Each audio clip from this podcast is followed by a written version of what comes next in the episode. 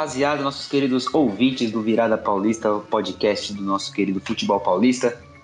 Hoje estamos em número reduzido. Eu, Lucas Gama, estou aqui com o Guilherme Campos. Vamos comentar um pouco dessa rodada dos times paulistas que jogaram nesse final de semana.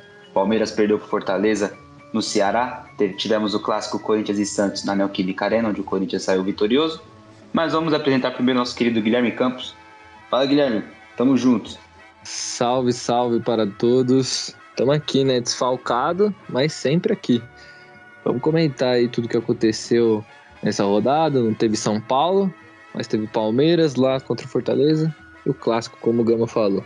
Vamos fugir um pouco aqui do, do, do roteiro correto. Vamos apresentar aqui o nosso querido Virada Comenta. Hoje vamos comentar um pouquinho do trailer rapidinho do Homem-Aranha, que a gente sabe, né, pô? Gostamos demais do Homem-Aranha.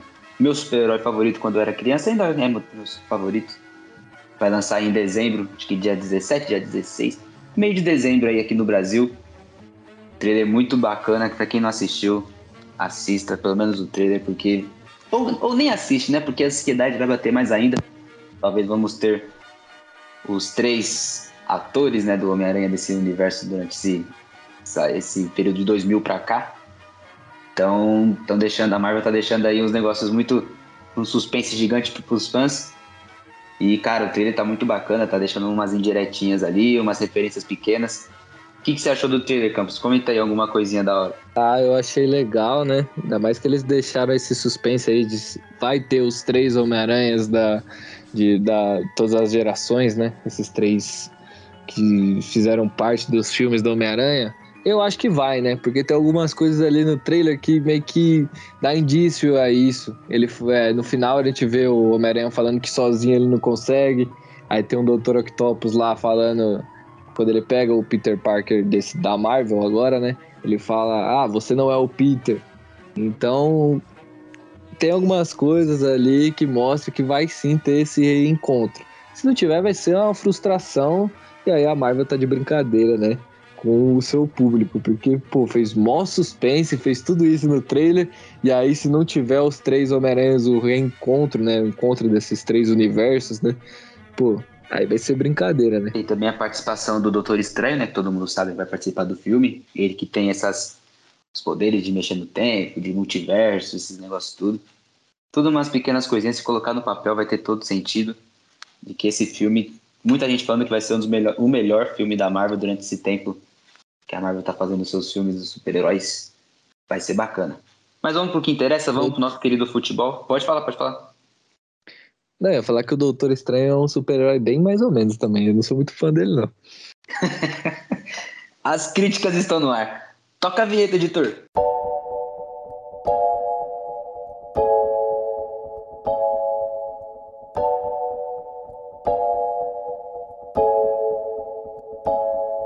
Isso aí, vamos começar falando do Palmeiras. O Palmeiras visitou Fortaleza, Fortaleza brigando aí pelo G4, pelo, pela classificação direta na Libertadores. E o Palmeiras conseguiu a sua terceira derrota consecutiva. Foi com o time titular. Podemos dizer que é o time titular? Será que vai ser o time que vai enfrentar o Flamengo? Jogou o Danilo como primeiro volante, Scarpa, Veiga, Zé Rafael, Dudu, Rony. Atrás jogou o Mike, Gustavo Gomes, Luan e o Piqueires. Não acho que esse vai ser o time titular contra o Flamengo, mas provavelmente vai ser algumas peças do time que vai enfrentar na, na grande final. E curioso que o Palmeiras foi com o time titular contra o Fortaleza, deixando reserva contra o São Paulo. Do que o jogo do Fortaleza, obviamente, está mais perto do sábado, que é a grande final, do que o São Paulo. E o jogo contra o, contra o Tricolor Paulista era um jogo mais importante do que esse contra o Fortaleza, na minha opinião.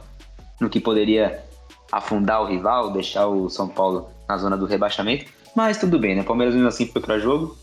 Vamos ver o que o Guilherme tem para comentar desse jogo. Curtiu, né? Curtiu não, né? Jogo ruim do Palmeiras. Chegou até a fazer um gol no finalzinho ali, mas foi anulado.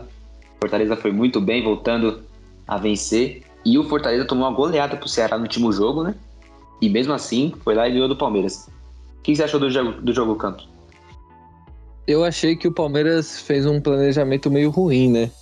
Para essa final de Libertadores, porque para mim não faz sentido você entrar com as reservas diante do São Paulo, na sua casa, um clássico em que você ia pegar o seu rival com muito medo de, de, de entrar na zona de rebaixamento, de entrar naquele bololô ali e você ir com o time titular, que tava, faz... tava numa sequência boa de jogos, né? Eu acho que ali era o momento certo e agora você deveria ter poupado seus jogadores. Acho que a torcida até entenderia mais você poupar os seus jogadores contra o Fortaleza do que poupar contra o São Paulo. E mas vendo isso, né? O Palmeiras fez um péssimo jogo no primeiro tempo. No segundo tempo deu uma melhoradinha, mas também não foi grande coisa. O gol que toma do Fortaleza para mim foi uma falha do Everton. Para mim eles palmam pro meio da área, chute de fora da área, que o Palmeiras está permitindo muito né, nos últimos jogos. Isso pode ser um risco para o próximo, próximo dia 27. E aí tem a espalmada do Everton e o chute, acho que é do Robson que faz o gol do Fortaleza. E aí tem depois o gol do Patrick de Paula, que para mim foi mal anulado. Eu não vi o Gustavo Gomes ali é, atrapalhando o goleiro. Eu acho que ele estava até bem longe do goleiro. Se ele tivesse mais perto, eu acho que esse argumento de ah, atrapalhou a visão do goleiro estava impedido, ele participou da jogada, acho que faz sentido. Mas eu acho que, assim, ele estava bem longe do goleiro. Esse esquisito, do, tipo, ele participou da jogada porque ele atrapalhou do goleiro e estava impedido, eu acho que não é o critério que eu adotaria. Eu acho que a marcação desse impedimento foi equivocado e acabou custando dois pontos aí pro Palmeiras, né? Dois pontos não, um ponto pro Palmeiras. É que ele iria empatar o jogo. Cara, esqueci de uma coisa que a gente não pode deixar passar. Não sei como vamos fazer agora, mas a gente tem que falar da discussão do Gustavo Gomes com o Everton uma discussão feia no momento, muito feia. Lembro, lembro até do Obina e o Maurício, eu acho, em 2009, não chegou a, a chegar no definitivo, na trocação de soco, mas foi uma briga muito feia do capitão do Palmeiras, o Everton e o Gustavo Gomes, que também é capitão do Palmeiras, né? dois capitães. Uma briga muito complicada e que depois, né, o Gustavo Gomes postou uma foto no Instagram falando que o clima estava tranquilo, mas eu acho que não estava tranquilo não, né? Uma fotinho ali no Instagram só para dar uma amenizada antes da final. Mas mostra então que os bastidores do Palmeiras tá muito conturbado, torcida xingando o Adriano, a gente lembra disso, torcida mandando o Abel para aquele lugar, é, agora a briga entre os jogadores. Claro, a gente pode, pode estar tá falando um monte de besteira, o que nós vimos aqui do lado de fora, mas uma briga muito conturbada.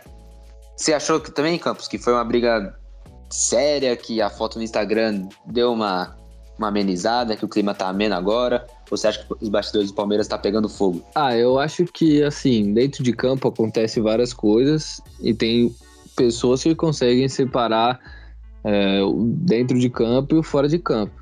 Eu não sei como é que é essa relação do Everton e do Gustavo Gomes fora de campo, não faço a mínima ideia. Mas se eles tiverem essa chavinha de desligar, acabou o jogo, ah, desligou, aconteceu, foi uma discussão de jogo, beleza, eu acho que não afeta tanto o vestiário. Agora, se um levar uma mágoa, se acontecer algum, alguma coisa antes já disso que a gente não saiba, alguma rusga ali, que eu acho difícil. O time do Palmeiras é, parece ser bem entrosado, bem. As pessoas, os jogadores parecem ser bem amigos ali, nunca teve problema. Eu acho que se tiver uma rusguinha ali antes, eu acho que pode causar esse problema no vestiário. Mas eu acredito que não. Eu acredito que que aconteceu ali foi de momento e o Palmeiras tá concentrado para a final da Libertadores. Eu acho que isso não atrapalha muito, não. É, chegamos à hora aqui. Vamos comentar um pouquinho sobre o clássico na Neoquímica Arena, o clássico alvinegro, Corinthians e Santos. Onde, não sei se você concorda também, Campos, mas só o Corinthians jogou um clássico de um time só. Foi ataque contra defesa. O Santos bagunçado, meio sentiu a pressão alguns jogadores, sentiu o jogo, parece. E o Corinthians finalmente jogando um bom futebol. É, perdeu muitos gols, acho que foi a melhor partida do Corinthians na era Silvinho, pelo menos o primeiro tempo. Foi muito bom. O segundo tempo deu uma, deu uma acalmada, mas o primeiro tempo foi de muita imposição, marcando pressão, perdendo gols, que não poderia perder, poderia ser um placar ainda maior. E essa pessoa que vos fala, o apresentador de hoje, Lucas Gama, xingou, criticou o Gabriel no último episódio, último, um dos últimos episódios, Corinthians e Flamengo que teve. Critiquei demais, falei que não presta. Ainda continuo tendo as críticas, mas como vocês sabem aqui, nós gostamos muito do, da plataforma SofaScore e, segundo o aplicativo, o Gabriel estatisticamente foi o melhor da partida. A nota dele foi 8.7, melhor em campo.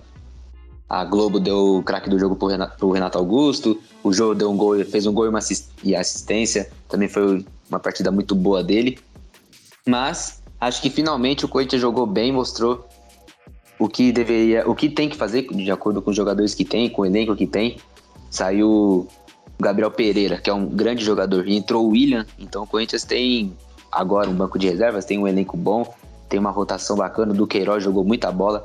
Fagner também, a dupla de zaga do Corinthians. Então foi um jogo muito bom da equipe do Corinthians, que por outro lado, né, a equipe do Santos não jogou um futebol vistoso, a torcida não gostou nada, o Santos não jogou nada. O João Paulo deu uma entrevista após o jogo que o Corinthians mereceu vencer, que o Santos não entrou em campo, que o Santos não tinha ambição de ganhar.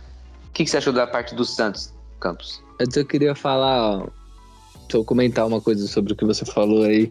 Você falou que você criticou o Gabriel e tal.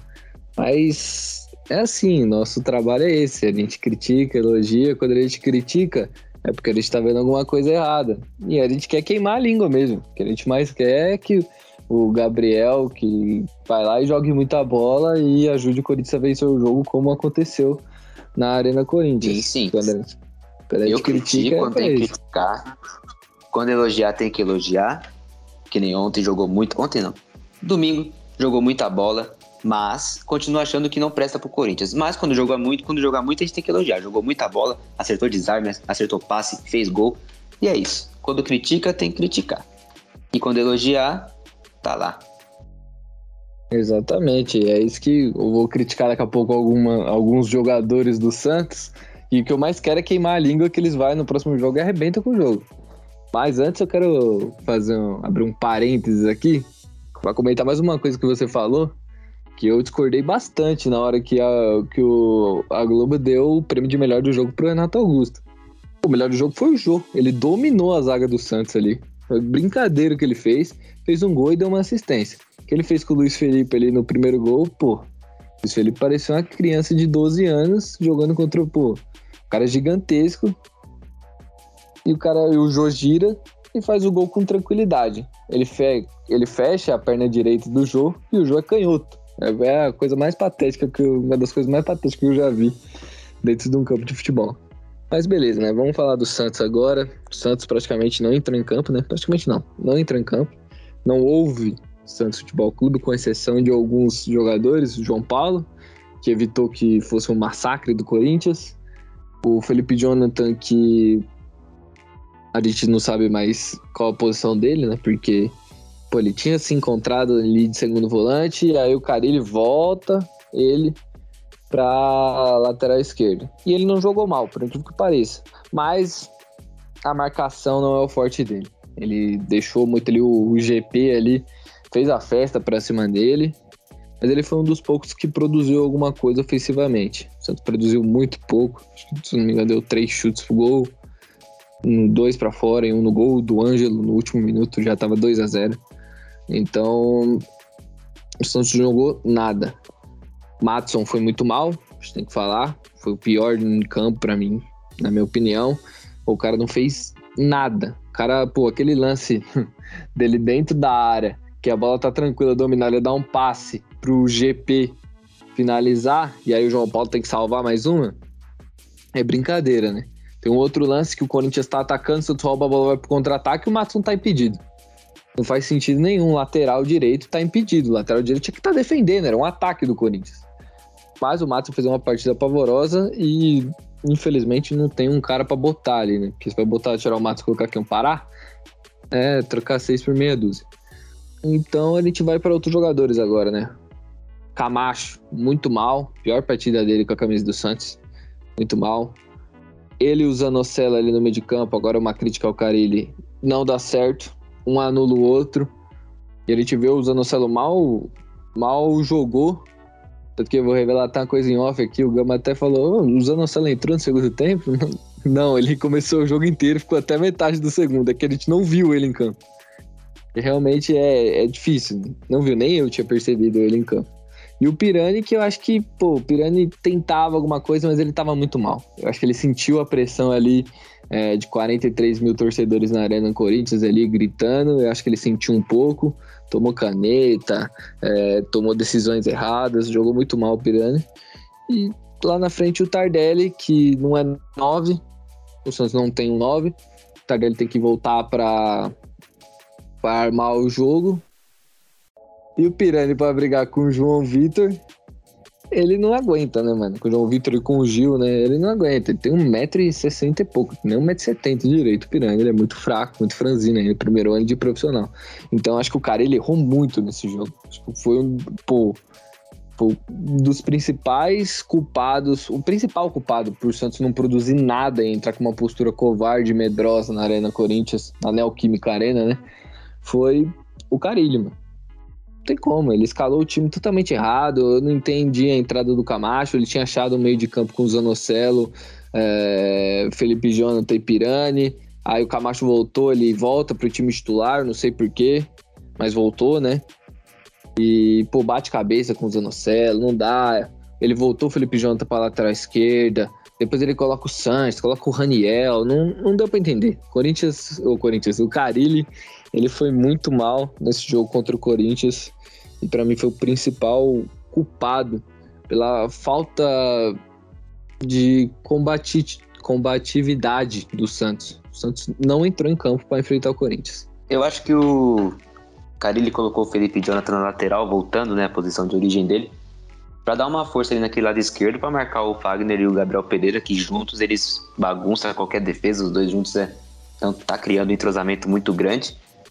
E eu acho que o Diego Tardelli, cara, ele tá numa idade que ele não pode mais voltar para receber a bola atrás. E fazendo isso só facilita pro, pro, Gil, pro Gil e o João Vitor, né? Porque o Tardelli puxando a, buscando a bola, isso faz com que o Pirani e o Marcos Guilherme ocupem o espaço dele. E o Marcos Guilherme e o Pirani, junto com o Gil e o João Vitor, na teoria é fácil de parar, né? Porque dois gigantes, entrosados, treinados juntos, para parar uns baixinhos desse, com todo respeito, fica fácil para os dois. Acho que o cara ele errou também, mas em, tento entender, eu como defensor do cara, tento entender o que ele fez, mas também ele errou muito. Mas dá para entender o que ele tentou fazer, a ideia que ele teve. É, você também disse que o você disse que o João merecia o prêmio de melhor de craque da partida da Globo, né? Cara, eu acho que muita gente merecia ali, mas o Renato Augusto ele joga com classe, ele joga com maestria. Ele nem correu. Ele e o Roger Guedes nem correu na partida, os dois andaram em campo. O Roger Guedes deu uma caneta linda também durante o jogo.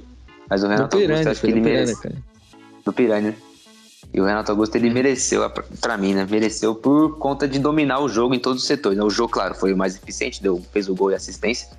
Mas o Renato Augusto ele controlou é, tanto na defesa, buscando a bola, quanto no ataque, deixou os jogadores na cara do gol várias vezes, só tapa de lado, sem suar. Parece que é fácil jogar futebol com o Renato Augusto.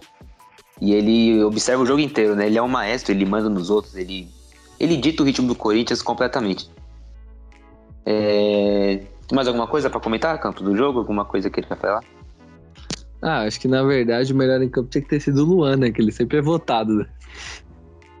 Grande Luan. A torcida parou de fazer essa gracinha agora, porque, pô, pelo amor de Deus. Não, mas tava ele tava lá, ele, ele era, ele, era, o terceiro, mano. Ele tava lá na votação. Não, mas, ele... mas ele, ele, ganhava antes, ele ganhava com disparidade, isso é louco, dava até vergonha. Imagina o cara, mano, que não joga. O Luan, que por sinal, né, acho que com o Silvinho já era. Não, eu só ia falar que você falou da estratégia do cara ele botar o Felipe Jonathan pra lateral. O problema é que o Felipe Jonathan não é um bom marcador, né? E o Carilli, eu acho que eu, Mas só tem ele, né? Sim, mas o Lucas Braga, por incrível, que, por incrível que pareça, o Lucas Braga ele marca melhor que o Felipe Jonathan. Um atacante sendo... marca melhor que o lateral. por incrível que pareça, ele marca melhor do que o Felipe Jonathan. Pode ser estranho isso, mas ele marca melhor que o Felipe Jonathan e ele, pô, dava uma ajudava bastante ali aquele setor ali quando tava jogando de ala. E eu acho que ele só não jogou de titular porque ele tava voltando de lesão. É, e tem uns dados aqui, né? O que o Santos não consegue ter um bom retrospecto na Neoquímica Arena. O Santos venceu uma partida só de 15 jogos, né?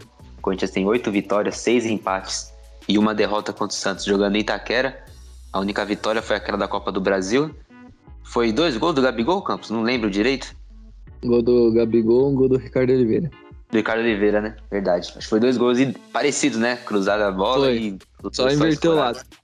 Só inverteu o lado. E o gol do Corinthians foi do Romero. Grande Romero. Que por sinal eu, achei, eu acho um gol bonito. Ele tava na arena aí, segundo informações do nosso querido Tava, Thiago tava na arena. Falou que ele tava na arena. Tava na- Postou foto com, com o filho dele, filho ou filha, não sei se é. Tava lá acompanhando o Corinthians. Romero, acho que tá sem clube, hein?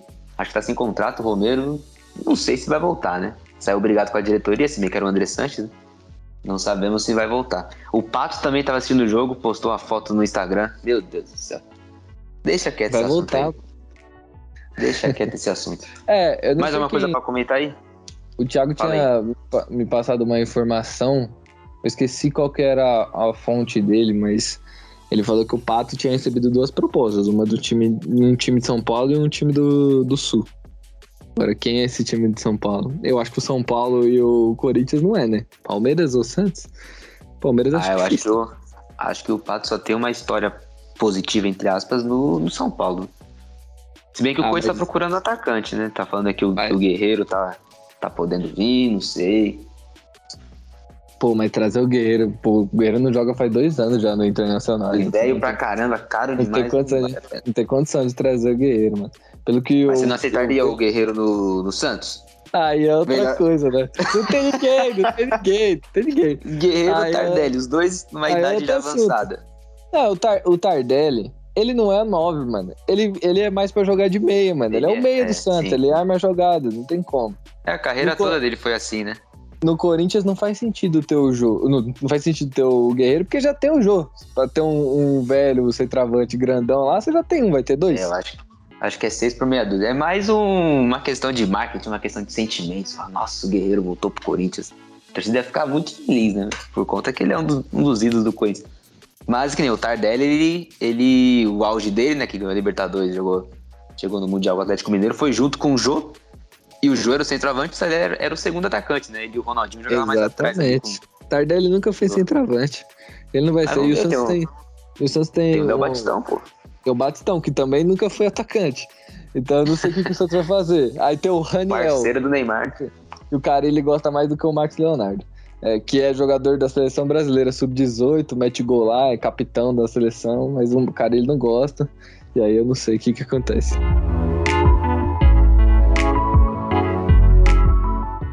Mas, por hoje é só. Chegamos ao final do nosso querido episódio. Espero que vocês tenham gostado. Hoje é um episódio mais trocação de ideias, né? Mais um bate-papo. Só eu e o Guilherme aqui presente nessa noite. Mas nos próximos episódios vamos estar com o elenco completo, provavelmente. É, Espero que tenham gostado do nosso episódio mais um. Estamos chegando na final da temporada. Dezembro está chegando. As férias dos times, a preparação para a próxima temporada.